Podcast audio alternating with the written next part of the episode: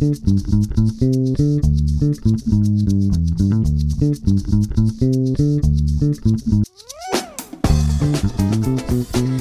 ¿qué tal? Muy buen día a todos y bienvenidos al podcast ANADE. Yo soy Carla Zárate y el día de hoy vamos a hablar de un tema relevante para los abogados e incluso para no abogados, y es la colegiación obligatoria. Para ello tenemos un invitado de lujo que es Oscar Cruz Barney. Él es presidente del Comité Nacional Mexicano de la Unión Internacional de Abogados y además es expresidente del Ilustre y Nacional Colegio de Abogados en México. Bienvenido, Oscar. Hola, ¿qué tal? Es un placer estar aquí con ustedes. Muchas gracias por la invitación y listos para platicar con nuestro auditorio. Así es, al contrario, muchas gracias a ti. Y pues sí, eh, vamos a entrarle directo al tema.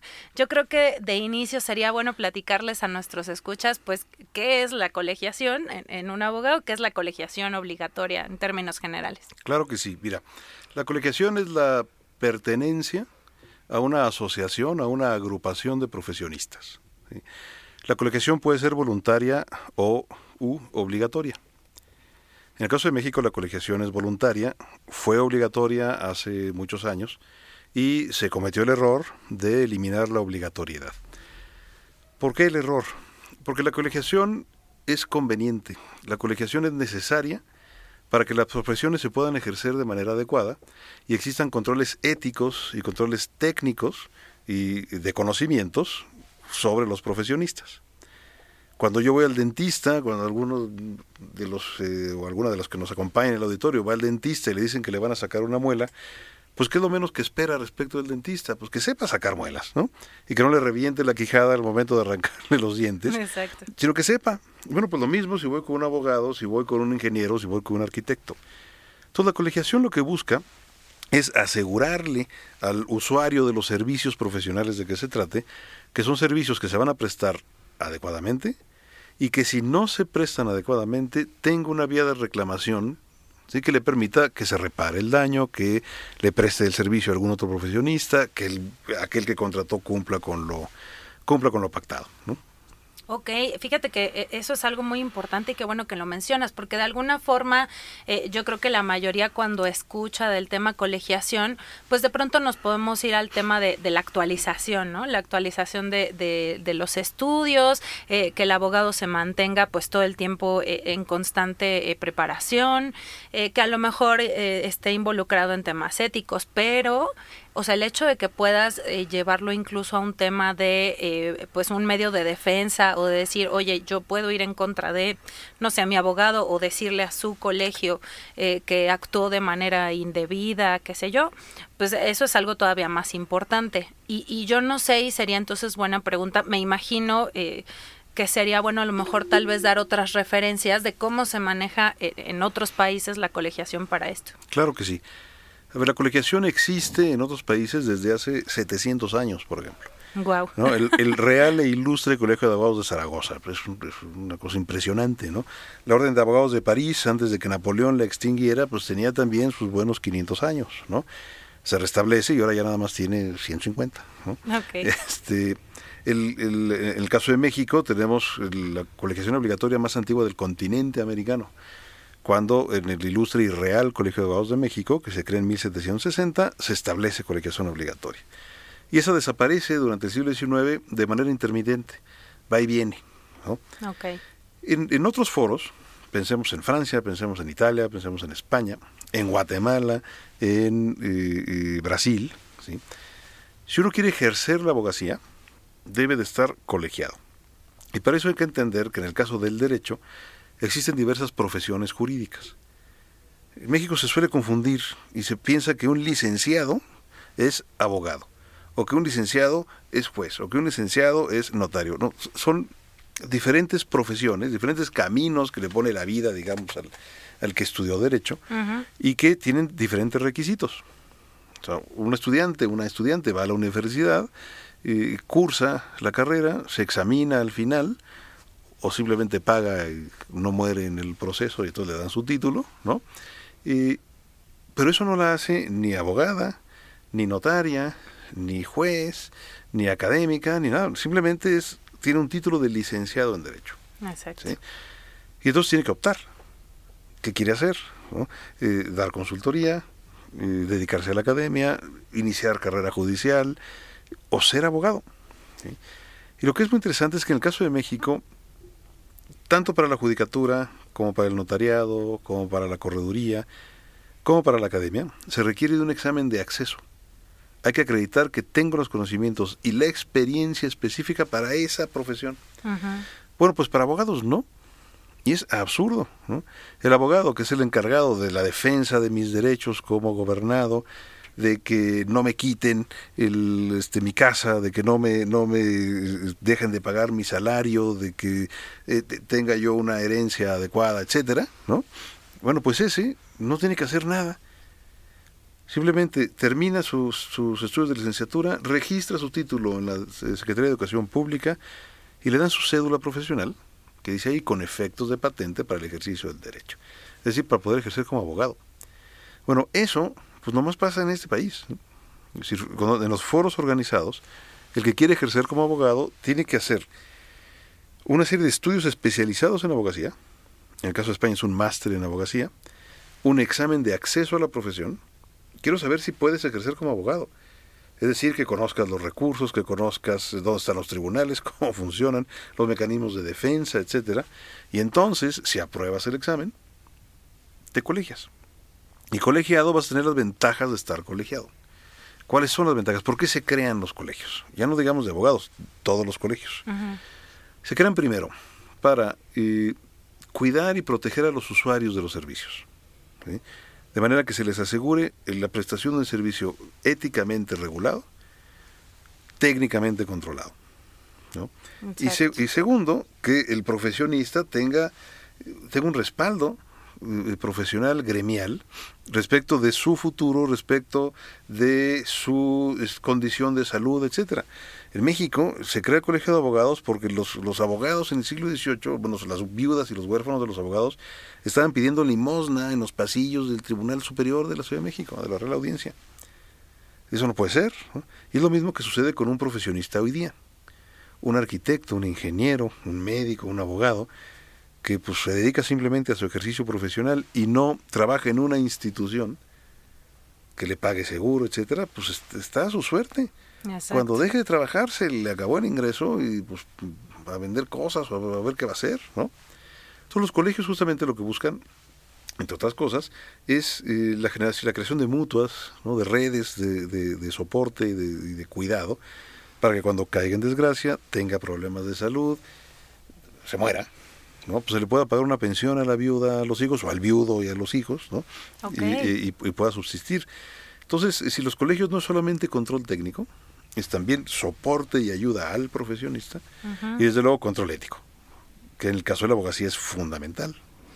Sí, de acuerdo. ¿Y, qué pasa, por ejemplo, eh, ahora sí que para tenerlo súper claro, cuando un abogado en otro país donde la colegiación es obligatoria no se colegia, ¿en, en dónde se queda? O sea, ¿qué puede hacer? ¿Qué puede ejercer? Es muy interesante.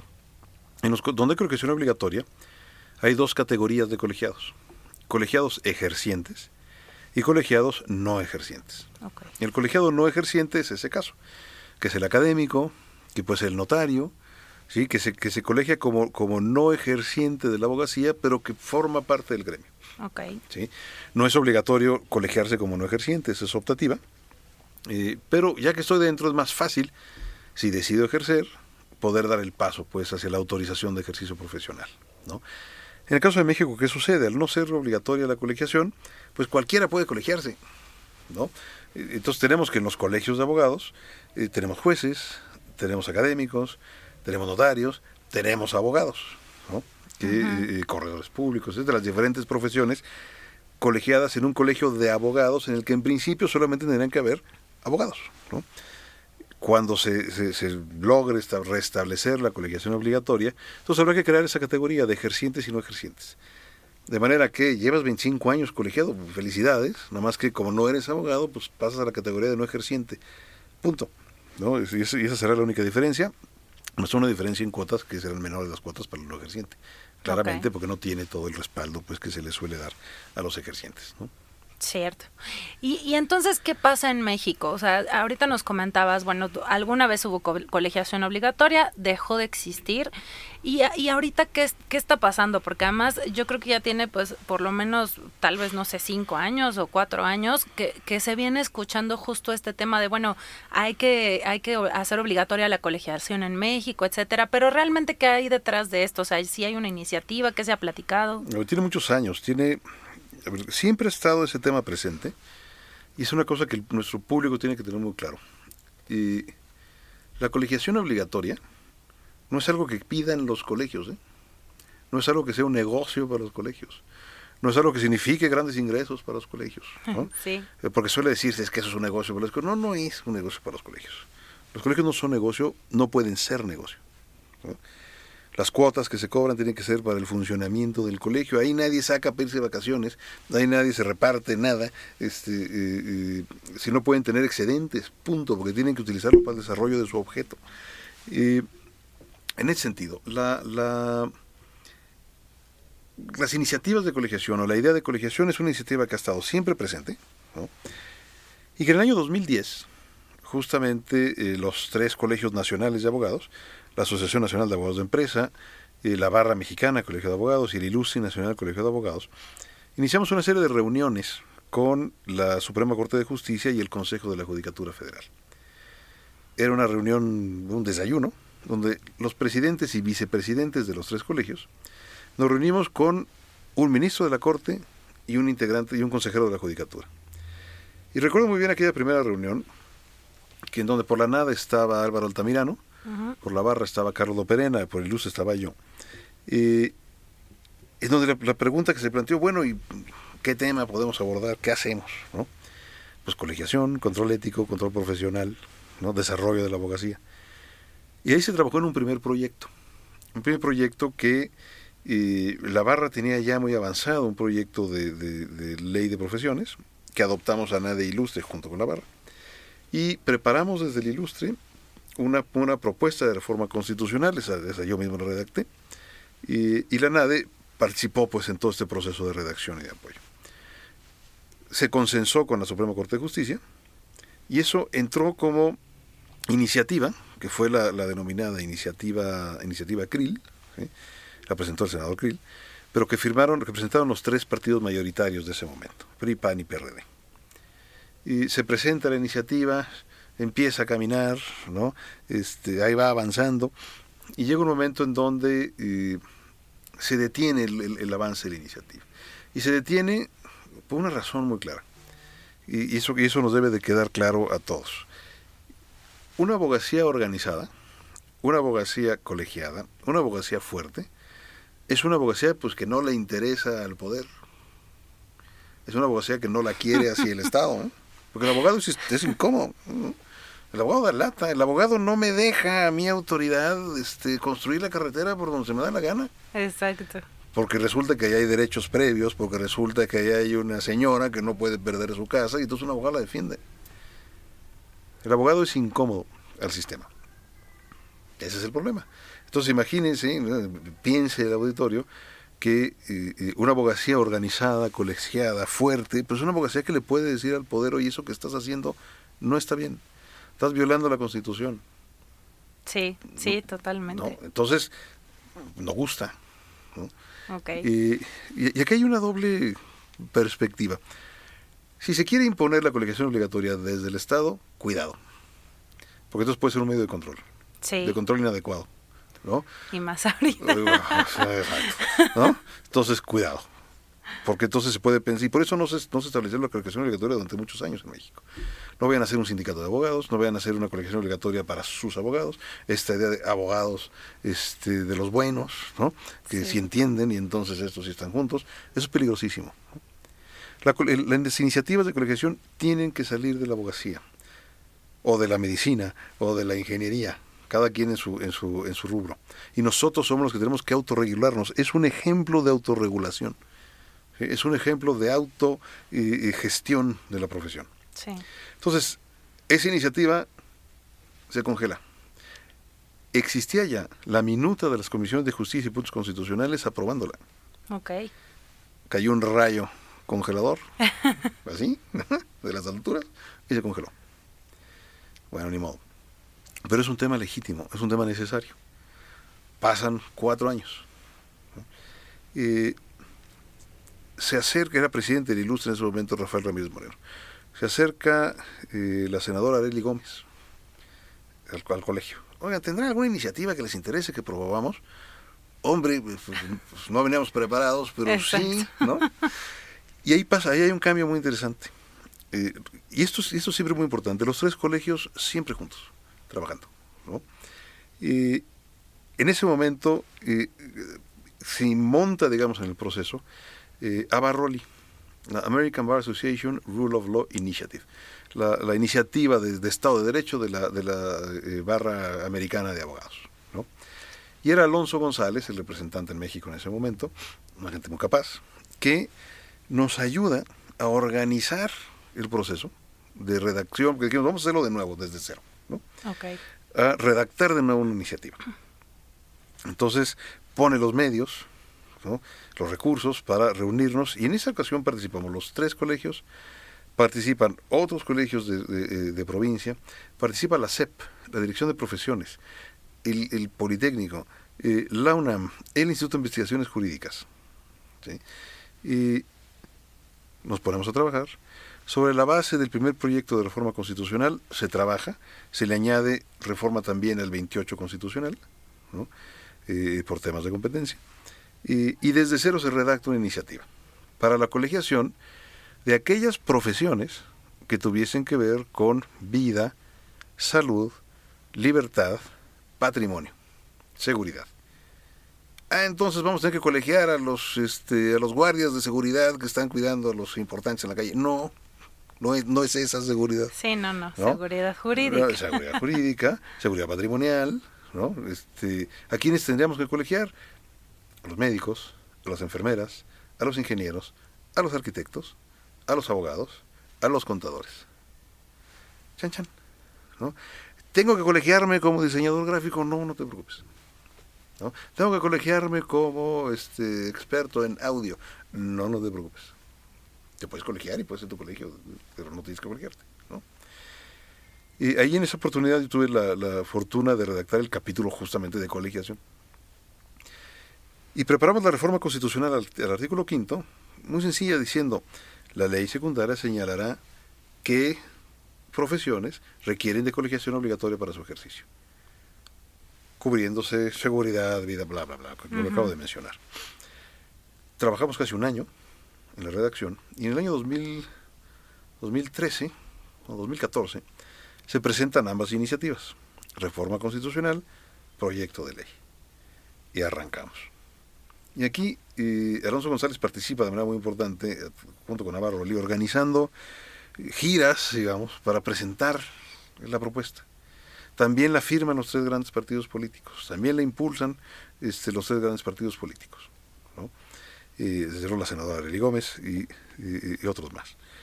Y va también que se hace un foro sobre la necesidad de regular profesiones. Es un foro que organiza el Senado de la República en 2015, en septiembre. Ese foro, pues de 35 expertos que participan, 33 estaban de acuerdo. ¿Quién no estaba de acuerdo en la colegiación obligatoria? Ah, pues un instituto de la competitividad. ¿Por qué no están de acuerdo? Pues porque colegiar a fuerzas y es una barrera a la libre concurrencia, libre acceso al ejercicio profesional. Ok. Claro que es una barrera, sí, pero es una barrera necesaria. Es una barrera necesaria para que el usuario de los servicios tenga un buen servicio. Sí, exacto. Y la Convención Interamericana de Derechos Humanos lo permite. ¿no? O sea, yo puedo establecer límites a la, al ejercicio de una profesión por el bien común, por el orden público, ¿no? y que más necesario al orden público y al bien común y al Estado de Derecho que el que los abogados encargados de la de coadyuvar a la correcta administración de justicia, de la defensa de los derechos, etcétera, tengan justamente una, una, una colegiación eh, obligatoria. Una cosa que nos tiene que quedar claro, los derechos no son absolutos. El derecho a la libre asociación no está por encima del orden público. Y, este es el caso. Exacto. Entonces hay un consenso. ¿no? Este, a ver, va tan bien que en Jalisco hacen su nueva ley de profesiones basada en el proyecto presentado ahí. Pero nuevamente viene la reacción. Otra vez. Y entonces empiezan a aparecer, es increíble, hay un texto que se opone al tema de colegiación que dice una serie de cosas este, incorrectas, cuando menos incorrectas. ¿no? Que si es un negocio para los colegios de abogados, porque si ahorita la NADE cobra 5 pesos anuales, pues imagínense si son 3 millones de abogados, ¿cuánto dinero se va a meter? No, a ver, perdón. Lee la iniciativa que dice que las cuotas se reducirán al mínimo mínimo. Si ya no vas a pagar 5 mil, vas a pagar 500 e inclusive se da las facultades a los a las, eh, eh, congresos locales para que reduzcan las cuotas. O sea, no, no es negocio. Que si los colegios que existen ahorita tienen pase directo, no es cierto, lee el transitorio, donde dice que también los, hasta el ilustre que tiene 260 años tendrá que ajustarse. Y si no se ajusta, no va. Bueno, pues ese texto circuló y hasta la doctora Corazón se oponía a la colegiación obligatoria. Fue una campaña, evidentemente, de oposición. Y, había oposiciones, evidentemente, de muy buena fe. No te tiene por qué gustar la colegiación obligatoria, pueden estar de acuerdo. Muy bien. hay oposiciones por ignorancia, porque se cree que la, la colegiación obligatoria es que el colegio de profesionistas se meta en mi alcoba. No, no, no te preocupes, este, no vamos a estar ahí. Y, hay oposiciones, pues francamente, de mala fe. Que, lo que no quieren es que, exista o que haya y chan Sí, sí, sí. Entonces, iniciativa se congela también. Y este, desaparece pues en el, en el con ese sistema que tiene el Congreso de que las iniciativas que no se eh, que no se que no se aprueban pues se, van por el excusado así fue adiós ¿no? o sea ni siquiera la rechazaron no este simplemente desapareció no pero nuevamente qué creen la colegiación obligatoria es necesaria y es un tema legítimo. Entonces, regresa. Y regresará y regresará y regresará hasta que se apruebe, ¿no? Eso que no nos quede la menor duda. ¿Cuándo regresa? Y recordará nuestro auditorio, y si no lo recordamos, cuando el sexenio anterior se hicieron una serie de eh, foros y de mesas para la justicia cotidiana. Sí. Ahí en Palacio Nacional a las 7 de la mañana. Entonces, pues ahí vamos. Se hace una mesa, la mesa 4. Se puede, invito al auditorio a que busquen en internet las conclusiones de la mesa 4. Que de entrada la mesa 4 tenía un nombre que era francamente ofensivo para los abogados. La mesa era sanciones por mala praxis por el ejercicio de la abogacía. Ok. O sea, vamos a pegarle a los abogados. ¿no? Oye, espérame, este, aquí habemos de todo. ¿no? Este, habemos desde abogados muy correctos y habemos eh, eh, abogados que no. Entonces aquí no solamente hay que perseguir y sancionar, sino que también hay que motivar y hay que reconocer. ¿no? Y a esa mesa no habían invitado a los tres, eh, a los tres colegios, mm. no estábamos convocados. Casualmente. ¿Qué, está pasando? Fue un error en la invitación. seguramente. Este, seguramente se perdió en el camino la invitación. Sí, sí la mandé, pero... Eh, nos incluyen pero no dicen que un solo representante vaya por los tres colegios, no, no vayan a mayoritear la mesa. Y eh, ahora sí que nos echamos un disparejo los tres colegios y le corresponde a nadie. Justamente participar era Ricardo Cervantes, quien, quien va por la nadie. ¿no? Yo participé por el Instituto de Investigaciones Jurídicas de la UNAM. Para no hacer el cuento largo, eh, en, esa, en esa mesa de discusión, eh, el Estado se opuso al tema de colegiación obligatoria. Se cerró pero, a ver, espérame, y, y, perdón que te interrumpa, pero justo lo que estás diciendo es, pues no es un sinsentido si estás pensando en, en poner sanciones a la mala praxis, ¿no tendría que ser a través justo de regular la profesión? Sí, exacto. Exacto. La idea sería, sería regular la profesión, ¿no? Si lo, si lo que quieres es combatir a los malos abogados, regular la profesión y mete controles éticos, ¿no? Exacto. Pero resulta que no me gusta. Entonces, pues el mensaje en realidad no es que una falacia, ¿no? Este eh, es, es, una es, es, una es una mentira, es una es una falacia, en realidad es un cuento, ¿verdad? En donde pues no quieren eh, eh, no quieren la colegiación. O la quieren, pero bajo su control, ¿no? Entonces, ¿qué, entonces, ¿qué pasa? Hay una, hay una suerte de negociación, ¿no? Donde, bueno, si no me puedes dar colegiación obligatoria, dame lo más posible para llegar a la colección obligatoria. Entonces, ¿qué fue lo que pedimos? Necesito un examen de acceso a la profesión. No podemos seguir así, en donde simplemente con pagar colegiaturas y obtener mi título puedo ser abogado. No.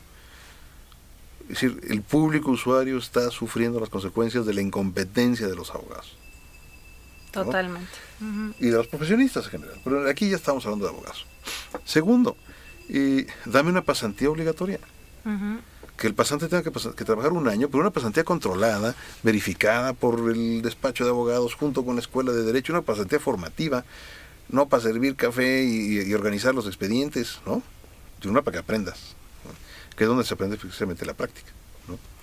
Eh, dame también un mecanismo de control ético, pero que se mantenga en manos de los abogados, que no esté en manos del Estado. Tú no me vas a controlar tu juez, tu procuraduría no me vas a controlar. Nos controlamos nosotros, como sucede en el resto del planeta.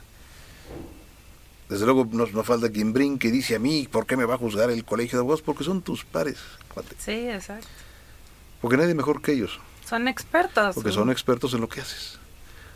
No quieres a un juez juzgándote. No quieres a un policía juzgándote. ¿No? Quieres a tus pares.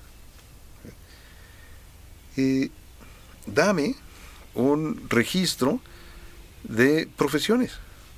Hoy día, para que se imagine el público cómo estamos, hoy día no sabemos cuántos abogados hay. No sabemos. Sabemos cuántas células se han expedido en la Ciudad de México. Sí. Pero se duplican con algunos de los estados. ¿Cuántos venden paletas? ¿Cuántos este, se dedican al teatro? ¿Cuántos se dedican al ejercicio profesional? ¿Quién sabe? Si no sabemos quiénes somos y cuántos somos, no podemos controlar. Dame un sistema de premios hagamos una condecoración para abogados, como existe en España, como existe en Francia, como existe en el mundo organizado. Y así es que se concluye la necesidad de hacer una ley general de abogacía, que le encargan al Instituto de Investigaciones Jurídicas de la UNAM y, el, instituto me le encarga a mí. Redactamos ese, proyecto, lo, adoptan los tres colegios, se le presenta a la Secretaría de Educación Pública. Todavía el secretario anterior los últimos, esto fue en septiembre, octubre, del, ya los últimos meses del sexenio pasado. La respuesta fue nosotros los buscamos. Seguimos esperando. Pero, pero una cosa que es importante que tenga el público presente, y es que el ejercicio de la abogacía como existe hoy día no puede continuar. Eso, necesitamos darle la dimensión ética que requiere la abogacía, entender que la certificación de conocimientos no basta. La certificación debe entenderse como un imperativo ético. Yo no puedo tomar un asunto para el cual no estoy preparado. Exacto. Entonces, prepárate. Colegio, ayúdame a prepararme. Universidades, prepárenme. Eso lo necesitamos, eso es, eso es absolutamente necesario. Totalmente de acuerdo. Y, yo creo que justo para, eh, de alguna forma, cerrar el tema, pero, pero más bien eh, yéndonos a qué esperamos, ¿no? De, de la colegiación. Eh, yo creo que sería bueno que nos contaras todo lo que abarca, ¿no? O sea, como para dejarlo bien claro, o sea, desde justo este estudiar, pero también te colegias, pero también, o sea, que todo lo que trae la colegiación. ¿Qué significa? ¿Qué pasaría si hubiera colegiación obligatoria? El estudiante, la estudiante irían a la escuela de derecho, a la facultad, cursarían la carrera, pero sería una carrera en donde su escuela de derecho o su facultad estaría en contacto con los colegios de abogados. ¿Y eso qué significa? Que quizás la primera plática de ingreso a la universidad no sería la cafetería está acá, la caja está allá, eh, la librería está por acá y el jardín está allá, sino sería explicarle a los estudiantes lo que se espera en términos de responsabilidad social respecto de ellos. Van a estudiar derecho, que no es cualquier cosa, ¿no? Y, la sociedad les va a exigir que cumplan y que respondan, y para eso están los colegios, para que, para que organicen esa respuesta. Ok. De entrada. Luego, en cierto momento de la, de la, de la carrera, van a tener que hacer prácticas. Prácticas organizadas con los colegios de abogados y con despachos y monitorizadas por las facultades, como ya existen en algunas universidades. Okay. Pero esas serían seguro. Luego, hacia el final de su carrera, vendía un periodo de, de pasantía de un año. Un año en donde la escuela o facultad el despacho y el colegio verificarían que efectivamente ese pasante pues no esté pasándole el trapo a la computadora, sino haciendo lo que tiene que hacer conociendo eh, eh, eh, los recursos, los tribunales, lo que significa el ejercicio de la abogacía. Una vez que termina, haría su examen de licenciatura, con lo cual saca su cartón de licenciado en Derecho, y entonces optaría. No, pues yo sí quiero ser abogado. Ah, muy bien, ¿quieres ser abogado? Tienes que prepararte todavía un año más, o seis meses más, en una escuela de abogacía, o hacer un máster en abogacía, eso lo da la universidad con los colegios de abogados. ¿Qué te vamos a enseñar en ese máster de abogacía? Pues precisamente, o fundamentalmente, es una clínica procesal. ¿no? Ah, ok, ok, ok. Proceso. O sea, a ver, eres abogado, pues tienes que ir a pelear a los tribunales. Y tienes que ir a pelear este, administrativos, este, judiciales, ¿no?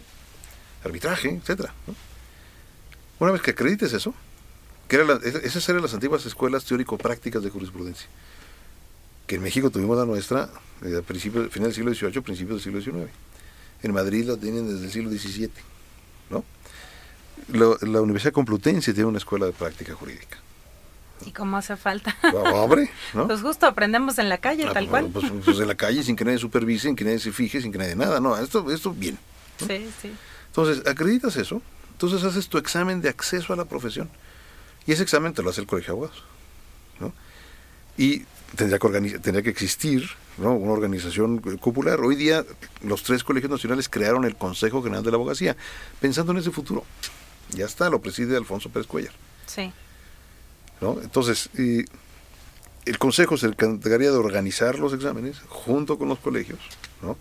Y el que pasa, pues el que pasa entonces se colegia. Pero es que la cuota va a ser impagable. No es cierto.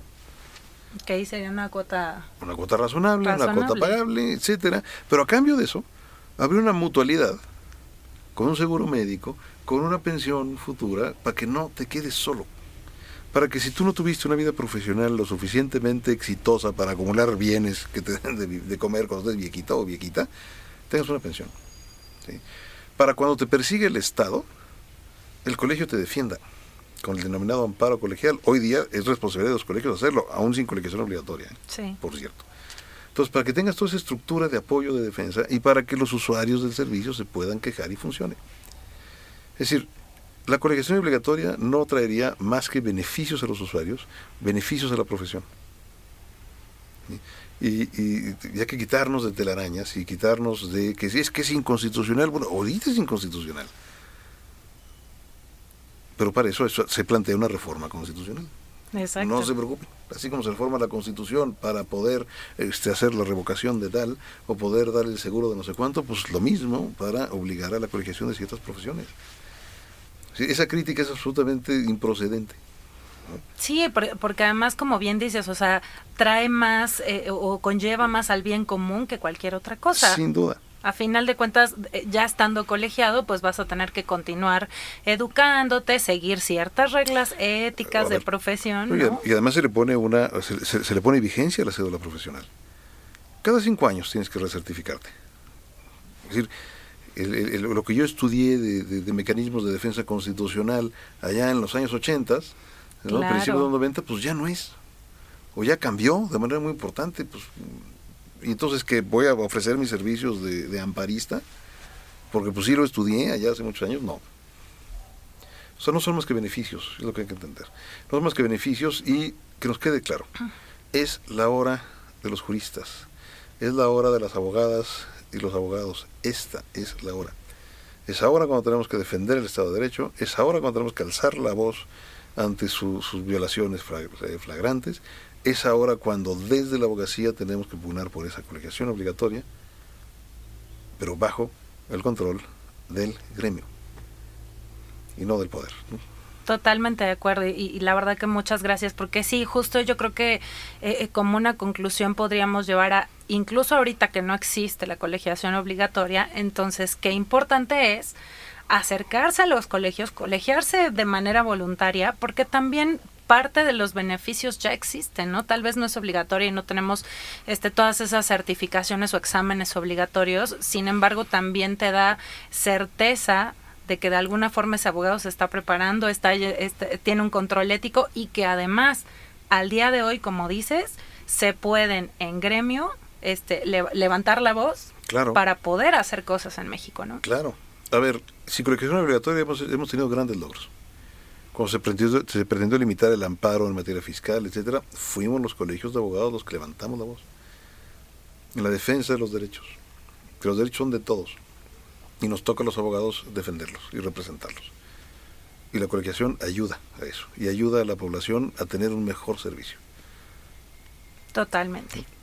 Pues muchísimas gracias, Oscar, de verdad, muchas gracias por aceptar la invitación. Nos encanta que hayas estado con nosotros y por favor, cuando quieras, esta es tu casa. Encantadísimo regreso cuando me inviten, con mucho gusto y un saludo al auditorio. Muchísimas gracias a nuestros escuchas también. Nos vemos en el siguiente podcast, Anade. Hasta luego, buen día. Este es un podcast de la Asociación Nacional de Abogados de Empresa. Producido por Southside Music. Música de Southside Music.